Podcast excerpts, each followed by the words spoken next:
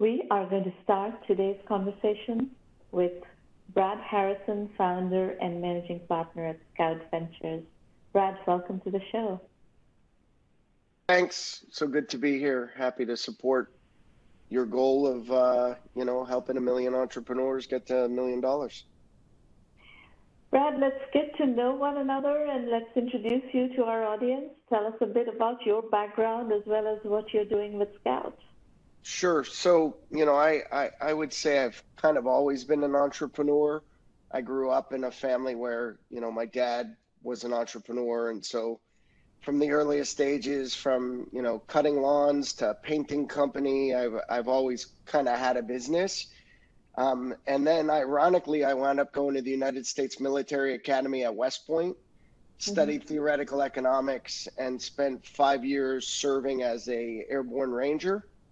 Um, so had that nine years kind of of service, and then came out of that and transitioned through um, the MBA program at MIT School of Management, studying on new product and venture development. So really focused on um, everything from building products to building businesses and, and how you basically become an entrepreneur and how you fund entrepreneurs. Um, and was very fortunate that I was there during the first dot com bubble. So I got to see the insanity of, uh, you know, people dropping out of school, launching a company and selling it for a billion dollars, you know, six months later. It was, it was a pretty exciting time. Um, but then I also got to see the implosion and I got to see how when you don't have core fundamental strengths in your business and that when you don't operate with discipline and focus and purpose you know you're not going to have a real business. Um, i spent time at america online was fortunate enough to work for ted leonsis the vice chairman um, and david colburn the head of business development. So got some really good experience on kind of like how a big tech company thinks about everything. Then I went to a small tech company that was in uh, the contextual advertising space and grew that to about 100 million in revenue. And then at that juncture, realized that I really wanted to help multiple entrepreneurs, not as many as you, not a million, but I figured, you know, it, it, it was it was more um, a fit for me to help multiple entrepreneurs than it was um, to just focus on one company. So I started um, advising. Um, was very fortunate that I got to come across some really amazing entrepreneurs. Um, one of my favorites from early on was a guy named Amar Goel, who started Komli and Pubmatic, which just went public last year. So pretty excited. Saw that from day one all the way through IPO. Um, and then in 2009, I started um, investing and by 2011, I had created my first fund. We actually called it the BHV Entrepreneurship Fund, and the uh, the the purpose was to enable entrepreneurs. We viewed our role as using our capital and our experience to make smart entrepreneurs build great companies. So that was kind of our goal. Um, fast forward, uh, we have uh, four funds now.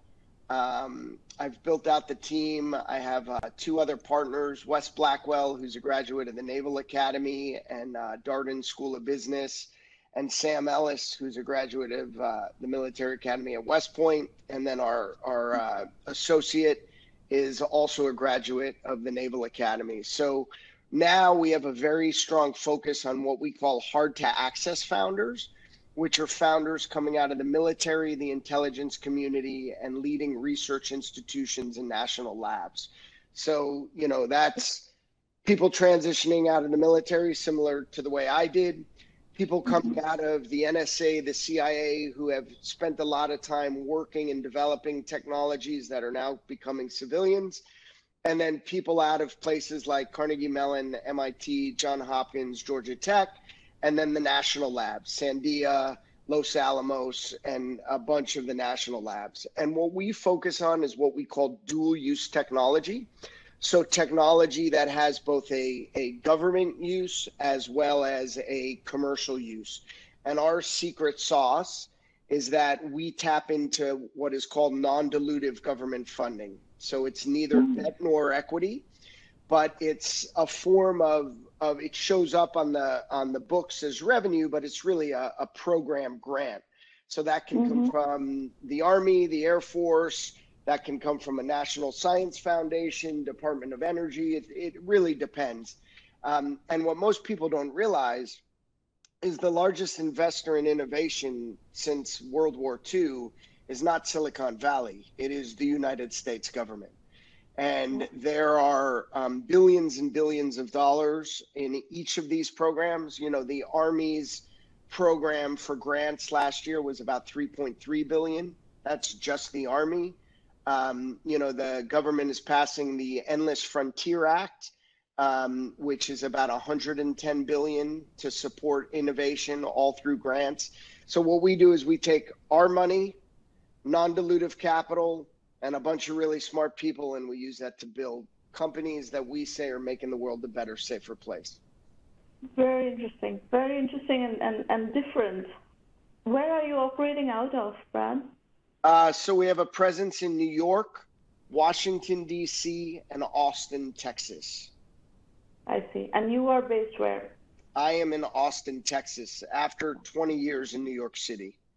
So okay. the, the the reason Austin became uh, uh, our new headquarters is at the request of um, several people that we were speaking in within the uh, the Department of Defense.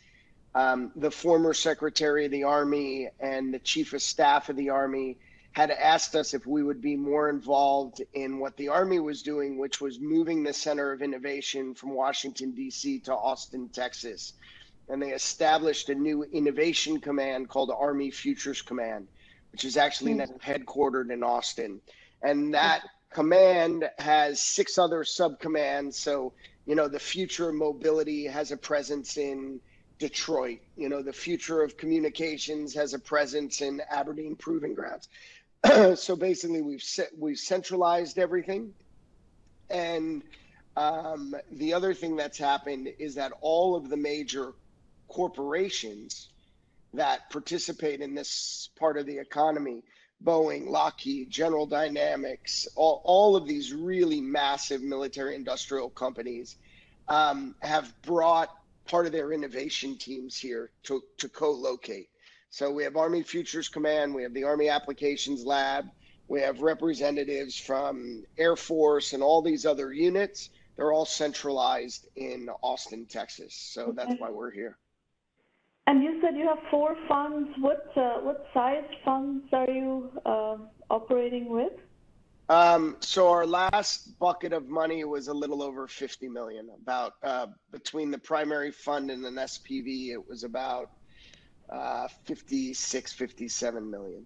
And okay. we'll be we'll be raising our next fund should be somewhere I'm hoping north of 100.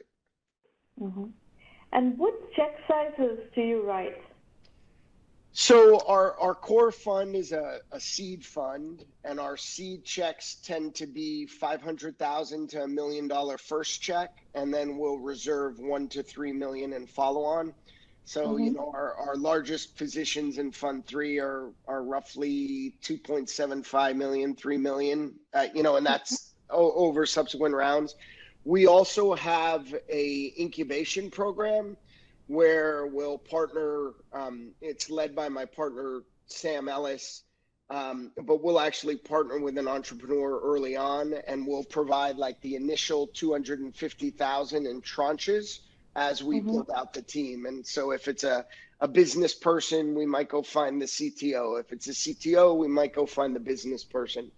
And the the reason we like to do that is we uh, you know, as I mentioned, I, I view myself more as an entrepreneur than a VC. Just so happens that my entrepreneurship was around building a VC. Um, and along the way, we incubated a couple of companies. Um, some of those, uh, one of them just relocated to um, Austin called Assurely, which does insurance products for the kind of, you know, collaborative economy. So that business was founded and incubated out of Scout with my partner John Rue at the time. We came up with the concept, we funded the initial, and then we recruited the management team. And then the management team raised the Series A and is, you know, now independent on their own. Our most successful company that came out of Scout was called uh, Unite Us, which was founded by Dan Brillman and Taylor Justice. Um, and they just completed a round led by ICONIQ at a $1.65 billion valuation. Um, so, what does Unite Us do? Say that again. What does Unite Us do? So, Unite Us basically uses the social determinants of health to provide optimization in the health system. And they really do that with two sets of customers. So, one set of customers is um, the Department of Health and Human Services at the state and city level. So, currently we have 41 states as customers. I think we have 26 statewide um, engagements. So, in the in the state of North Carolina, we have a, a, a, relationship with the Department of Health and Human Services at the state level, and we have a presence in all 143 counties. And we help kind of connect all the things that play into healthcare. So it turns out that if you go to the emergency room and you find that woman that shows up with pneumonia every two to three months, if you actually look, and you find out, well, she's not eating properly because she needs food assistance and she's homeless so she needs housing assistance. And she doesn't have a job, so she needs employment assistance. And she doesn't have a job because she needs education assistance. So what the governments are realizing is that they can really lower the burden on the healthcare system by addressing that. And then you layer in in the United States the opioid epidemic, right, yeah. which is a, a really a, a, a huge crisis. That again can be addressed by some of these social determinants of health. So we have health and human services as, as one of our main constituents. And then on the other side, our um, customers are um, Kaiser Permanente, Dignity Health, CVS Aetna, Blue Cross Blue Shield. And what we're doing on that side is using the same technology and adding optimization within the healthcare system. So, you know, it turns out that, you know, you you trip and you sprain your ankle and I trip and I sprain my ankle if I go if I go to my doctor, my doctor says, okay, go do PT for 12 weeks. And he writes me a script and I go to PT and it costs the, the insurance company $2,000 in PT. Your doctor says, oh, no, no, no, let's send you to a specialist. You then go to an orthopedic. He sends you for x-rays and an MRI. And then at the end of those, you know, six weeks of tests, he writes you the same script for 12 weeks of PT. Well, you cost $80,000 on the health system and I cost $2,000. So they're trying to also predict outcomes by looking at different variables. And ultimately, mm-hmm. it's all about data. And it'll ultimately come down to the actual providers, the doctors. Um, but there's also a lot of stuff related to care coordination. So if a patient comes in and they need to get referred to a social worker, the whole platform is now digital instead of paper. Very, very interesting. So, um, curious, when you work with these state governments on, you know, really identifying opportunities to impact, I guess, socially disadvantaged people, what are you seeing? What, are, what is actionable? What are the governments doing with that data? Are they changing policy? Are they introducing programs? What's happening? Excuse me. Um, excuse me. Allocating money is really the main thing. Sorry. excuse me. Yeah. One second. It could take a moment. No worries.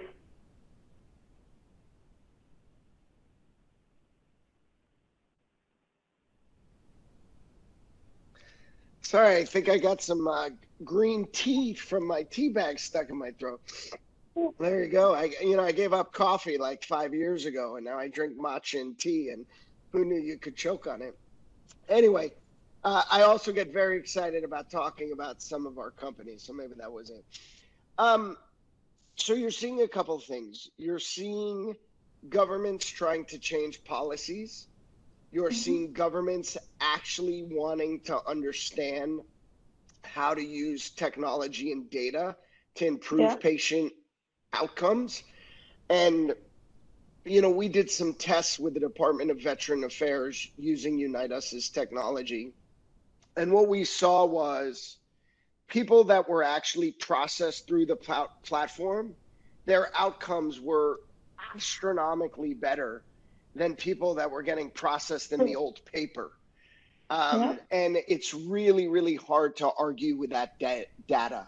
You know, and some of the data is like, well, you know, when you process things through paper, you know, it might take 90 days from when somebody says, Hey, I need help to getting help. Well, if that person is having mental health or suicidal, yeah. right? Like, eh, like 90 days, like that's, that's not going to work.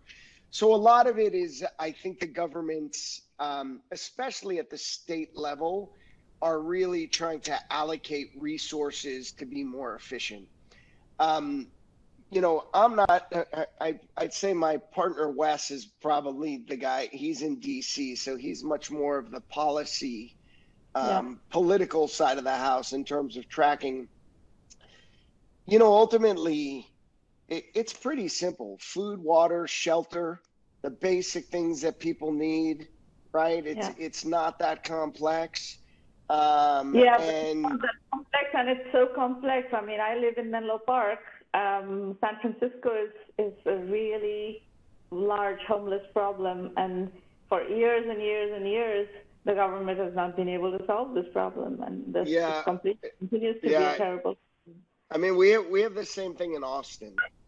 So right? coming back to the uh, you know more the venture discussion, um, what do you like to see before writing a half a million to million dollar seed check? What do you like to see in the company? Yeah, so you know we over-index on the founders, right? So our our biggest thing is for us is chemistry with the founding team, right? So we you know we try to make sure that you know we have that chemistry. That's probably number one. And in checking that chemistry, I think for us, you know, we plan on being partners with that entrepreneur at least in the first venture for 10 to 15 years. And if that goes well, we plan on keeping them in our bullpen forever, right? When you find a good entrepreneur, you want to keep working with them. And so it's it's a little bit of coachability and compatibility. Um, we want to make sure that there's no issues with integrity or more or moral code, right? Feeling like we we all have the same values is pretty important that's kind of like the people side.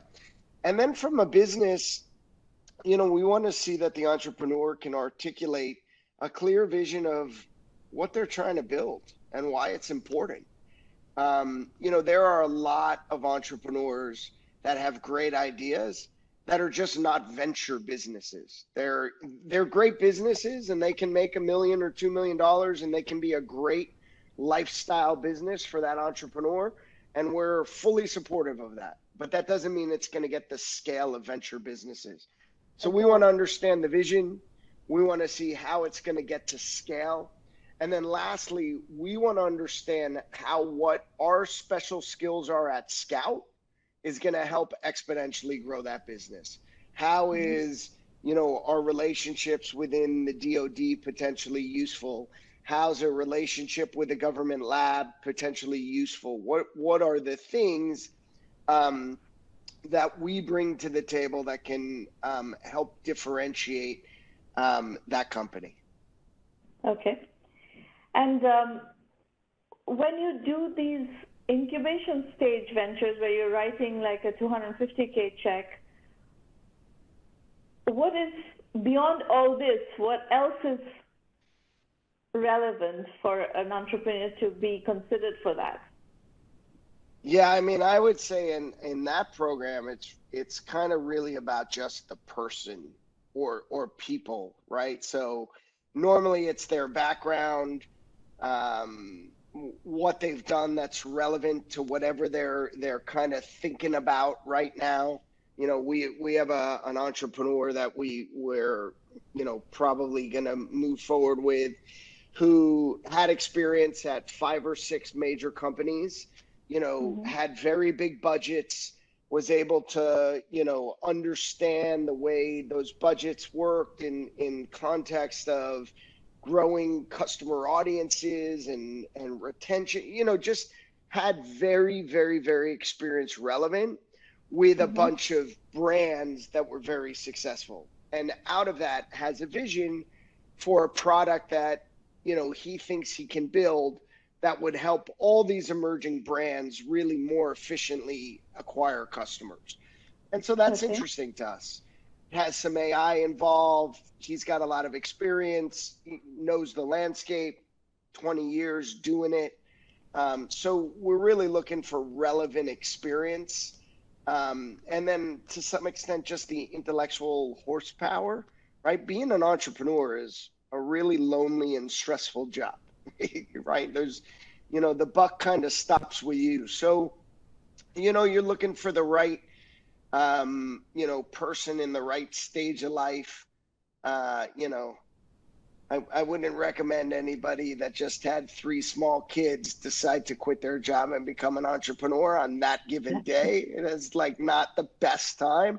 Although I was an entrepreneur, you know, before I had kids and while I had kids, and I was very lucky that my wife was super supportive and, you know, she worked and that, you know, that enabled me to take more chances. And so, you know, we had our own team dynamic and it worked out. But a lot of it is also, you know, being able to commit the cycles.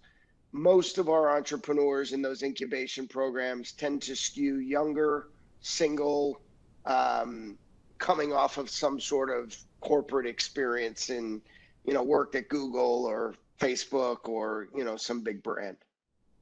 And how many of, or what percentage of your entrepreneurs follow the path that you took? You did uh, one of the military schools, or your partners, you all did one of the military schools, and then you did MIT for business school. Uh, is there? Yeah. So so so couple couple of things.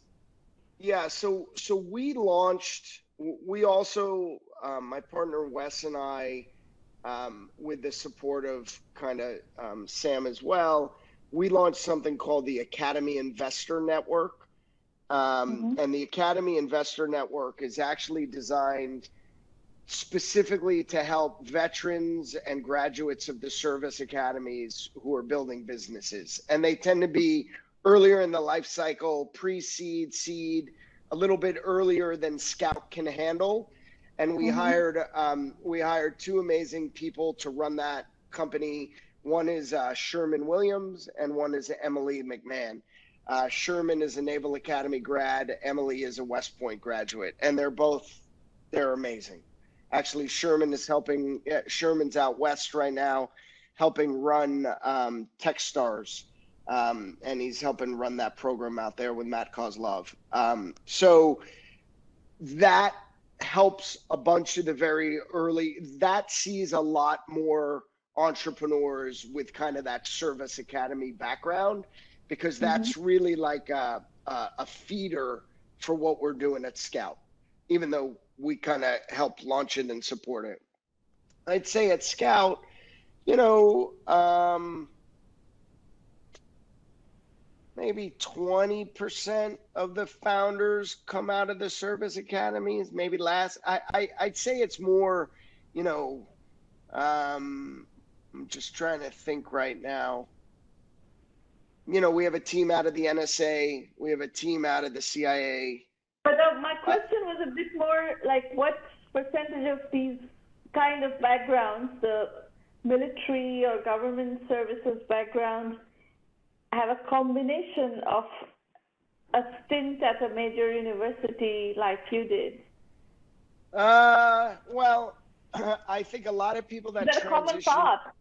Yeah, well, listen, I, I think a very traditional path to transitioning out of the military is to go to grad school, right? Like okay. that, that, that is, is a a, a, that is a very common path if you're getting out early in your career. If you're getting out after 20 years, yeah, you've probably are you've probably already gotten a master's or a doctorate while you were in the military.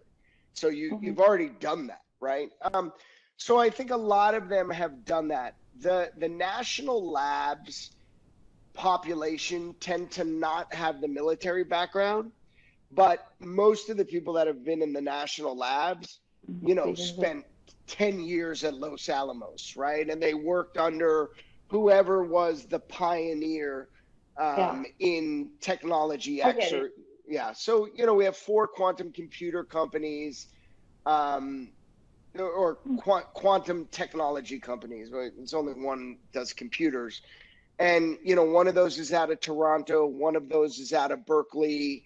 Um, one of them's out of Texas, and the other one is out of New Mexico.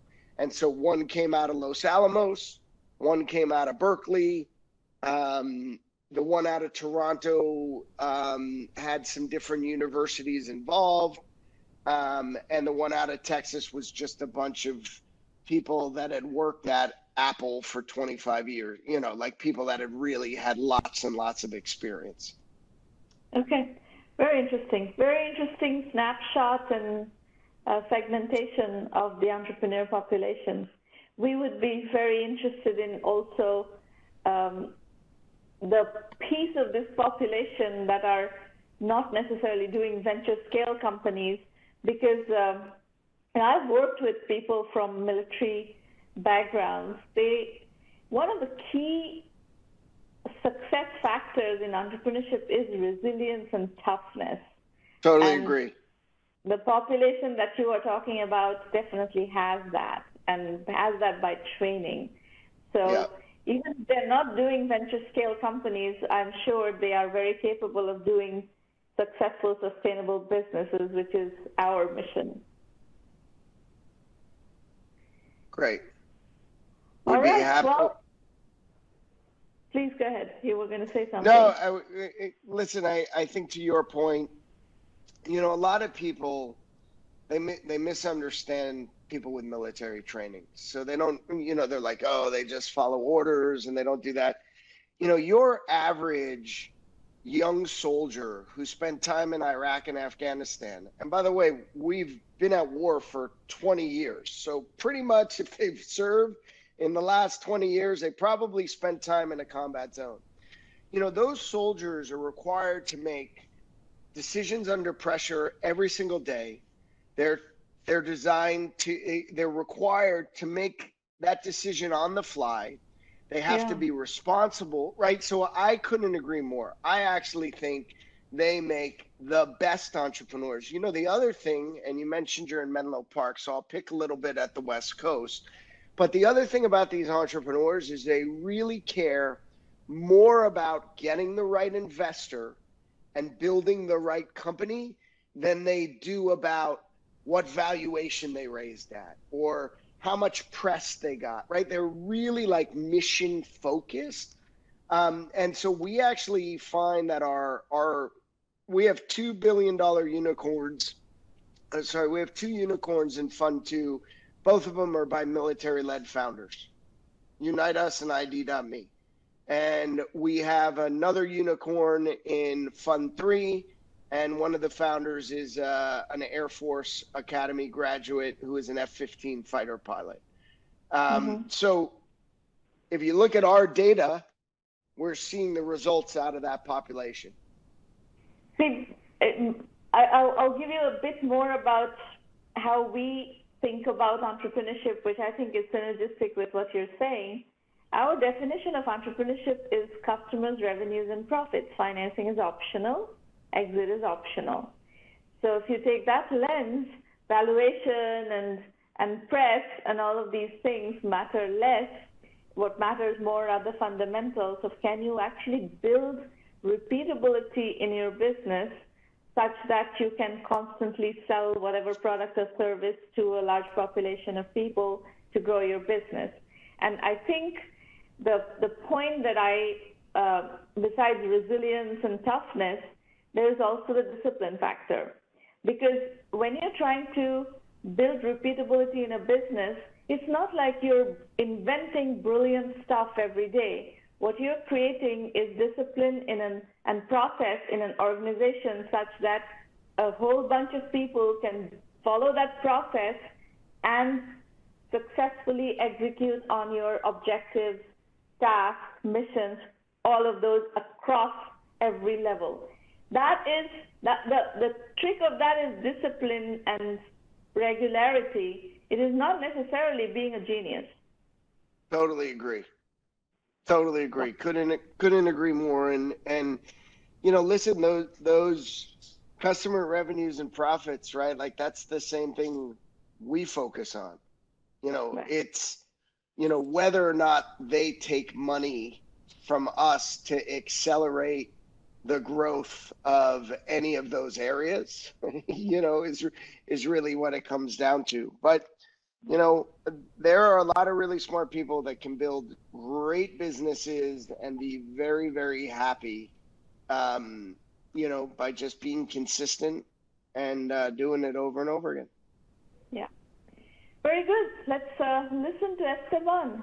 Thank you for your comments and sharing this unique uh, snapshot of the entrepreneurship universe, Brad. It was a pleasure listening Thanks. to you.